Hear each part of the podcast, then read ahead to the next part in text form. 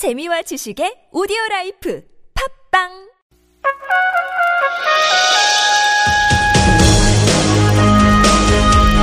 열린 인터뷰 시간입니다. 새누리당 이정현 대표가 교섭단체 대표 연설에 데뷔했는데요. 새누리당의 호남 차별에 대해 사과하고 호남과 새누리당의 연대를 제안했습니다. 그러나 야당은 청와대 홍보수석 같은 연설이었다고 혹평합니다. 새누리당 김성원 신임 대변인 연결돼 있습니다. 안녕하십니까? 네, 안녕하세요. 예. 김동원입니다. 이제 새로 대변인을 맡게 되셨는데요. 네네. 어, 여당 대변인으로서의 각오 말씀부터 먼저 좀 듣겠습니다. 예, 먼저 우리 청취자 여러분들께 인사부터 드리겠습니다. 우리 저 경기도 동두천시 연천군 국회의원 김성원입니다. 자, 이제 20대 국회가 개원한 지 이제 석 달 지났지 않습니까? 예. 이제 최근에 이제 추경을 둘러싼 대립도 그렇고 또 인사청문회도 그렇고 자, 여야 간 갈등이 계속되고 있는 상황에서요. 대변인에 임명되었고 큰 책임감도 느끼고 또 어깨도 무겁습니다. 제가 이제 대변인 임명되고 나서 처음 든 생각이요. 예. 이 말이 아닌 마음을 전하는 대변인이 되고 싶다라는 생각이 좀 들었습니다. 지금처럼 이제 여야 간 정치적 입장이 다르더라도요. 좀 품격 있는 표현 또 전국을 찌르는 그런 논평을 통해서 우리 새누리당의 진심을 우리 국민들에게 전해드리고 또 여야 간의 소통의 창구로 그렇게 좀 열심히 일하도록 하겠습니다. 네, 지금 이제 네. 이정현 새누리당 신임 대표가 당의 뭐 호- 부대변인을 비롯해서 홍보 책임자 쪽 이르기까지 여러 가지 역할을 하셨고 또 박근혜 네네. 대통령 복심을 한테 불리기도 했는데 지금 네네. 당 대표를 잘 좀 의중을 잘 살리는 대변인 역할을 해야겠습니다. 네네. 우선은 뭐 우리 이정현 대표님께서 대변인 할 때 얼마나 열심히 했는지는 뭐 많은 사람들로부터 많이 들었습니다. 하지만 이제 제가 이제 새누리당 지역구 최연소 의원이거든요. 아, 그만큼 자신 있는 것도 젊음, 열정, 또 부지런함이라고 말씀드릴 수 있습니다. 그래서 이제 좀 부족한 것도 있지만은 제가 이제 젊음과 열정으로 우리 국민 여러분들께서 속 시원해 하실 소식을 신속하고 정확하게 전달하기 위해서 최선을 다하도록 하겠습니다. 아, 말씀 아주 잘하시는 것 같습니다. 아까 말이 아니라 마음이라고 말씀하셨는데 네네, 이제 그렇습니다. 예. 마음과 이제 또 시각이 어떻게 나올 건가 좀 지켜보기로 하고요. 네네. 말씀은 편하게 잘하시는 것 같습니다. 네, 감사합니다. 어제 대변인 인사 여러 당직 인사가 있었죠. 전부 완성된 건 아니었겠지만 어제까지 네. 당직 인사 키워드는 어떻게 이해해야 할까요? 예, 뭐 제가 포함된 사람은 어떻게 말씀드릴까 이렇게 생각을 했는데 저는 이제 한마디로요. 일복 인사라고 좀 말씀을 드리고 싶습니다. 예. 우리 저기 이정현 대표께서 상당히 일 욕심이 많으시거든요. 자, 그러면은 일을 제대로 한번 해보자 하는 그런 일복 있는 분들로 골라서 임명하신 게 아닌가 이렇게 생각을 하고 우리 당 이정현 대표님 취임 일성이 우리 새누리당에는 그 어떤 개파도 지역주의도 존재할 수 없다 이렇게 말씀하셨거든요. 예.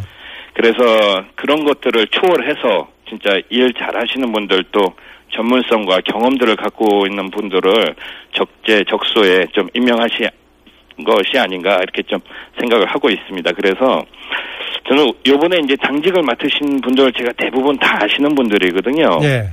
정말 사심 없이 국가와 당을 위해서 열심히 일해가지고 우리 새누리당이 국민들로부터 신뢰를 얻고 다시 사랑을 찾는데 크게 기여해 줄 거라고 그렇게 좀 믿고 있습니다. 어, 이정현 신임 대표 주로 민생 현장에 많이 다니면서 잠바도 많이 입고 다니고 하던데. 네네. 예. 어, 여기에 대해서 당내외 주로 어떤 평가를 하는 걸로 이해하고 있습니까? 아, 신선하죠. 왜냐면은 그 전에 당 대표께서는 일종의 좀, 어, 좀 권위주의적인 모습도 있었고 또 그렇게 쉽게 다가가지 못하는 모습들이 많았지 않습니까? 예. 자, 이제는 대표가 직접 나서서 이렇게 국민들과 또 가까이 호흡하고 또 그들의 국민들의 얘기를 직접 듣고 소통하면서 같이 함께 가자는 그런 메시지로 다 긍정적으로 이렇게 받아들이고 있습니다. 네, 어제 새누리당 이제 당 대표의 첫 교섭단체 연설에서 정치 개혁 부분을 굉장히 강조하셨어요. 양도 많고. 네네네, 그렇습니다. 국회 개혁 얘기했는데. 네네. 어, 어떤 점에 초점을 두고 강조했던 겁니까? 이제 결국은 제가 생각하기에 정치가 바로 서고 또 국회가 바로 서야 우리나라도 잘 살고 민생도 살 수 있다는 것 아니겠습니까? 예. 국회와 정치가 바뀌지 않으면은 이 세상 어느 것도 바뀌지 않을 거라고 이렇게 본다는 것 같습니다. 자, 뭐냐면은 어저께 이정현 대표 취임 연설에서 보면은 처절한 우리 자기 반성서부터 시작을 했습니다. 반성서부터 해가지고 이러한 그 국회 개혁을 하기 위해서는 셀프 개혁이 아니라 이 국민들에게 메스를 넘겨주자. 즉 외부 인사들로 헌정 70년 총정리 국민위원회를 만들어서 혁명적인 개혁에 같이 나서자 이런 거지 않습니까? 예. 그래서 구체적인 방법론도 제시를 했습니다. 이 국민위원회가 어떤 뭐 국회법이나 국회 행태, 국회 관습, 관행 이런 국회의원들의 행동과 의식을 1년 동안 함께 활동하면서 지켜보게 하고 그것으로 하여금 진정한 국회 개혁을 할 수 있게끔 이렇게 하자. 이게 우리 새누리당뿐만이 아니라 정세균 국회의장께도 제안을 했고 또 야당 지도부에도 TF를 구성해서 진짜 국민들이 원하는 제대로 된 정치 개혁을 완수할 수 완수 한번 해보자 한번 해보자 이런 의미로 이렇게 좀 받아들이고 있습니다. 예, 국회의원들도 국회에 대한 자기 성찰하는 점에서 부분적으로는 저 역시 공감하는데요. 절반 네네. 나머지 절반은 좀 언급하지 않으신 것 같아요. 나머지 절반은 뭐냐면 잘 아시겠지만 네. 국회 운영의 상당 부분은 전국 현안 관련돼 있고 전국 현안이라는 것이 대통령의 국정 운영과 관련된 것들인데 네네. 거기에 대해서 문제를 잘 풀지 못해서 국회가 그동안 어려웠던 점이 좀 많지 않습니까? 아, 뭐, 한, 뭐, 첫 술에 배부를 수는 없지 않습니까? 이게 지금, 우리가 잘못하는 것을 갖다가 다른 쪽으로 이렇게 책임을 전가하는 것보다 우리 먼저 바뀌고, 네. 그 다음에 다 같이 바뀐다고 하면은 어저께 취임 요지, 연설 요지는요, 우리가 같이 바뀌고 국민 앞으로 나아가자. 그래서 대한민국의 새로운 미래를 열자. 이런 의미였었거든요. 예. 예. 그래서 여당의 뭔가 조금 새로운 역할도 좀 기대를 저는 항상 하고 있는데 그분에 네네. 대해서는 조금 뭔가 두리뭉실 바람 같은 역할만 계속 하려고 하는 것 같아요. 아, 그렇지는 않습니다. 예. 그러니까 여러 가지로 해가지고요. 그 안에 이제 세부적인 내용도 보면은 우리가 앞으로 나아가야 될 방향에 대해서 예를 들어갖고 호남과의 이제 정치 연대 뭐 이런 것도 포함이 되고 또 여러 가지가 포함이 돼가지고요. 또 같이 할 수 있다고 봅니다. 예, 지금 말씀하신 대로 어제 이제 이정현 대표 연설에서 호남에 대한 과거의 차별에 대해서 사과했던 점 호남과 화해하고 싶다. 호남과의 네네. 연대 연합 정치도 펼칠 수 있다. 하겠는데 이게 현실적인 전략으로 좀 실행이 가능할까요?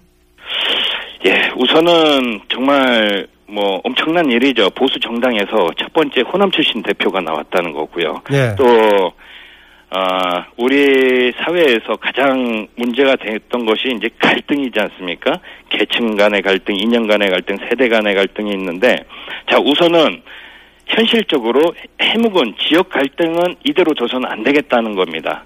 해가지고 이정현 대표의 말씀은 이번 계기로 해서 영호남이 진정으로 화합하고 하나 되는 그날이 빨리 오기를 기대하는 마음에서 호남과 같이 가겠다. 영남과 호남이 같이 가서 이게 뭐 상대적으로 차별받고 소외당한 지역이 없도록 하겠다. 또 마찬가지로 영남 호남뿐만이 아니라 그동안 국가를 위해서 희생해온 우리 접경 지역들이 있지 않습니까? 예. 그런 소외된 지역 없이 모두가 하나 된 저는 대통합의 메시지를 좀 전달했다고 그렇게 보, 보고 있습니다. 대통합의 메시지를 전달했다. 네네네. 그 예. 야삼당에서는 뭐 제가 앞에서 소개를 했지만 상당히 그 네. 연설에 대해서 뭐 혹평을 하더라고요. 그죠? 예, 예. 국회 개혁에 대해서는 저도 역시 아까 상당 부분 필요한 거다라고 했었는데 이게 네. 반쪽이 빠지다 보니까 대통령이 예. 국회 비판할 때 쓰는 말 같다 해가지고 대통령 예. 아바타 연설이다 이렇게 얘기하던데 야당의 지적 다 당하다고 보십니까? 예, 좀 많이 안타깝습니다.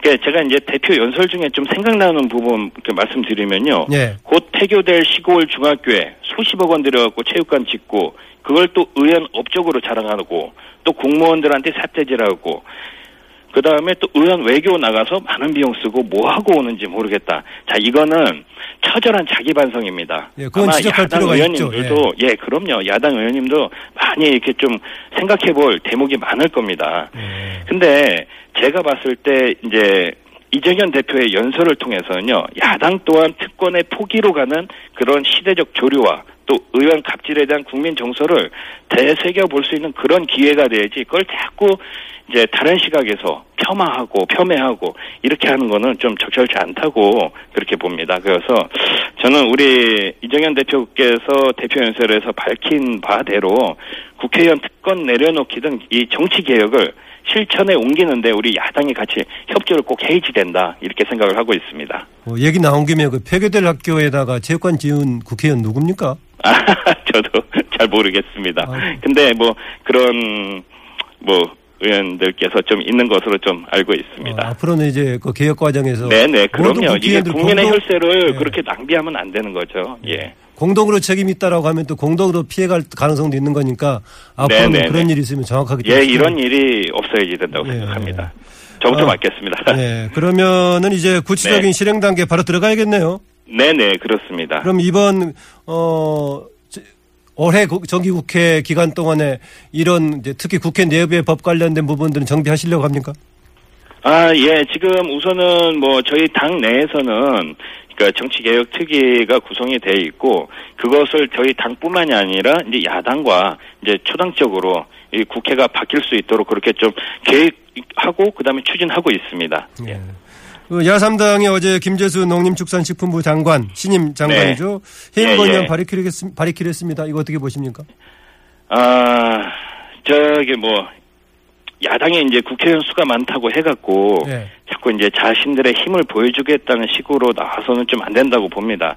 20대 총선 결과가 뭡니까? 이 국민들께서 이제 제- 싸우지 말고 일 좀 제대로 하라. 서로 대화하고 타협해서 협치하라는 거 아니겠습니까? 예. 우리 김재수 장관 같은 경우는 우리 청문회 단골 메뉴 있잖아요. 위장전이, 논문 표절, 또 음주운전, 다운계약서 이런 것들이 하나도 없습니다. 예. 또 33년간 공직 생활 하고 그다음에 또 5년 동안에 이제 공기관 사장을 하면서 전 재산이 9억이에요. 그만큼 청렴하다는 겁니다. 또 농식품부 한 분야에서 40년 동안 근무를 하면서 그보다 더 전문성을 가진 분들이었거든요. 또 뭐가 있냐면요. 청문회 기간 청문회 과정에서요. 예. 각종 제기된 의혹들은 다 소명이 됐습니다. 이런 의혹들이 다 소- 충분히 소명됐는데도 불구하고 또 대통령이 법적 절차에 따라서 임명했으면 우선 일할 수 있는 기회는 줘야지 되지 않습니까? 예. 근데 임명된 날 바로 해임 건의하겠다고 하는 거는 이거는 너무 지나친 정치 공세라고 생각을 하고요. 이건 전혀 국민들이 호응을 하지 않을 겁니다. 예. 네, 저는 그렇게 생각하고 있습니다. 예, 알겠습니다. 그런데 지금 네. 얘기하시는 거는 어, 김재수 장관이 동창들한테 돌리는 그 SNS 올렸던 걸 좀 그대로 반영해 주시는 것 같은데. 아, 아닙니다. 그제 네. 생각입니다. 네. 그러나 어쨌든 간에 그 네. 청문회 과정 속에서는 뭐 한두 건이 아니고 계속 특혜 대출에다가 뭐 여러 가지 이런 조금 어, 비난받을 만한 소지가 충분히 있지 않았습니까? 아, 아닙니다. 그 저기 청문회 과정에서요 충분히 다 소명이 됐습니다. 근데 이 청문회가 자꾸 신상 털기식으로 가고 그 다음에 어떤 뭐 정책을 정부 정책을 잘 이끌 네. 수 있느냐? 우리 농업 지금 얼마나 힘들지 않습니까? 이게 우리 농업에 우리 나라에서 해결할 부분도 있고 또 해외로 네. 수출할 부분도 있거든요. 농업 분야의 전문 전문성에 대해서는 대체로 인정했던 것 같습니다. 네네, 농업 분야 그렇습니다. 예, 예. 그래도 신상 털기가 아니라 신상 그동안의 과정에서의 내각의 자격으로서의 장관의 자격으로서의 문제가 있다면 털어서 지적해야겠죠. 아, 그렇죠. 예. 그런데 그게 청문회 과정에서 다 이 해소가 됐습니다. 알겠습니다. 네네. 그건 다른 판단이 있을 테니까는요. 네네. 예. 그 고위공직자 비리 수사처 이 설. 이거 설치하면 문제가 있습니까? 아, 그 저기 최근에 이제 7월 20 제가 한번 자료 한번 살펴보니까 7월 21일 날 야당이 발의를 했더라고요. 공수처 신설 법안을요. 예. 이 내용을 잠깐 말씀드리면은 국회의원 제적 의원의 10분의 1 이상의 수사를 요청을 하게 되면은 공수처가 즉시 수사를 착수하도록 하게 돼 있다는 거예요. 이건 뭐냐면은 수사가 정쟁으로 뒤죽박죽되게 하고 새로운 정쟁의 도구로 삼겠다는 것밖에 보이지 않습니다. 예. 왜냐면요, 이게 공수처 법안 같은 경우는 10년 전서부터 발의, 발의가 된 거였었고요.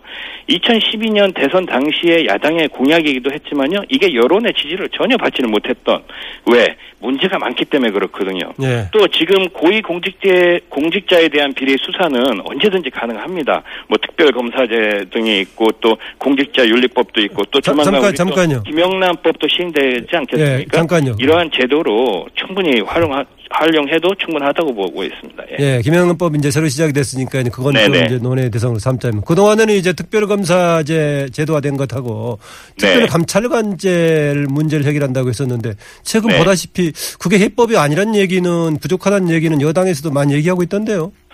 아, 뭐 그런 의견도 있지만요. 저 우리 저기 지금 이제 처음 특별감찰관제가 지금 이렇게 운영이 되고 있지 않습니까?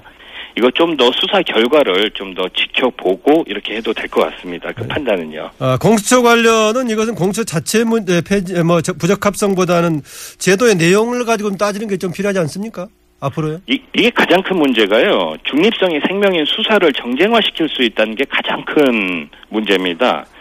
예. 알겠습니다. 예. 네네. 예, 마지막으로요. 이제 예. 이틀 동안에 G20 회의가 있었고 그 과정에서 어제 한중 정상회담이 있었는데요. 네네. 어제 한중 정상회담의 에, 결과를 보고 어떤 느낌 들으셨습니까?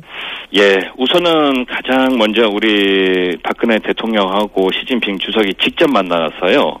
이 사드에 대해서 진솔할 진솔한 대화를 나눈 것이 그 자체가 저는 성과라고 봅니다. 예. 또 중국이 대북 제재에 대한 공조 입장을 재확인한 것도 아주 큰 성과고요.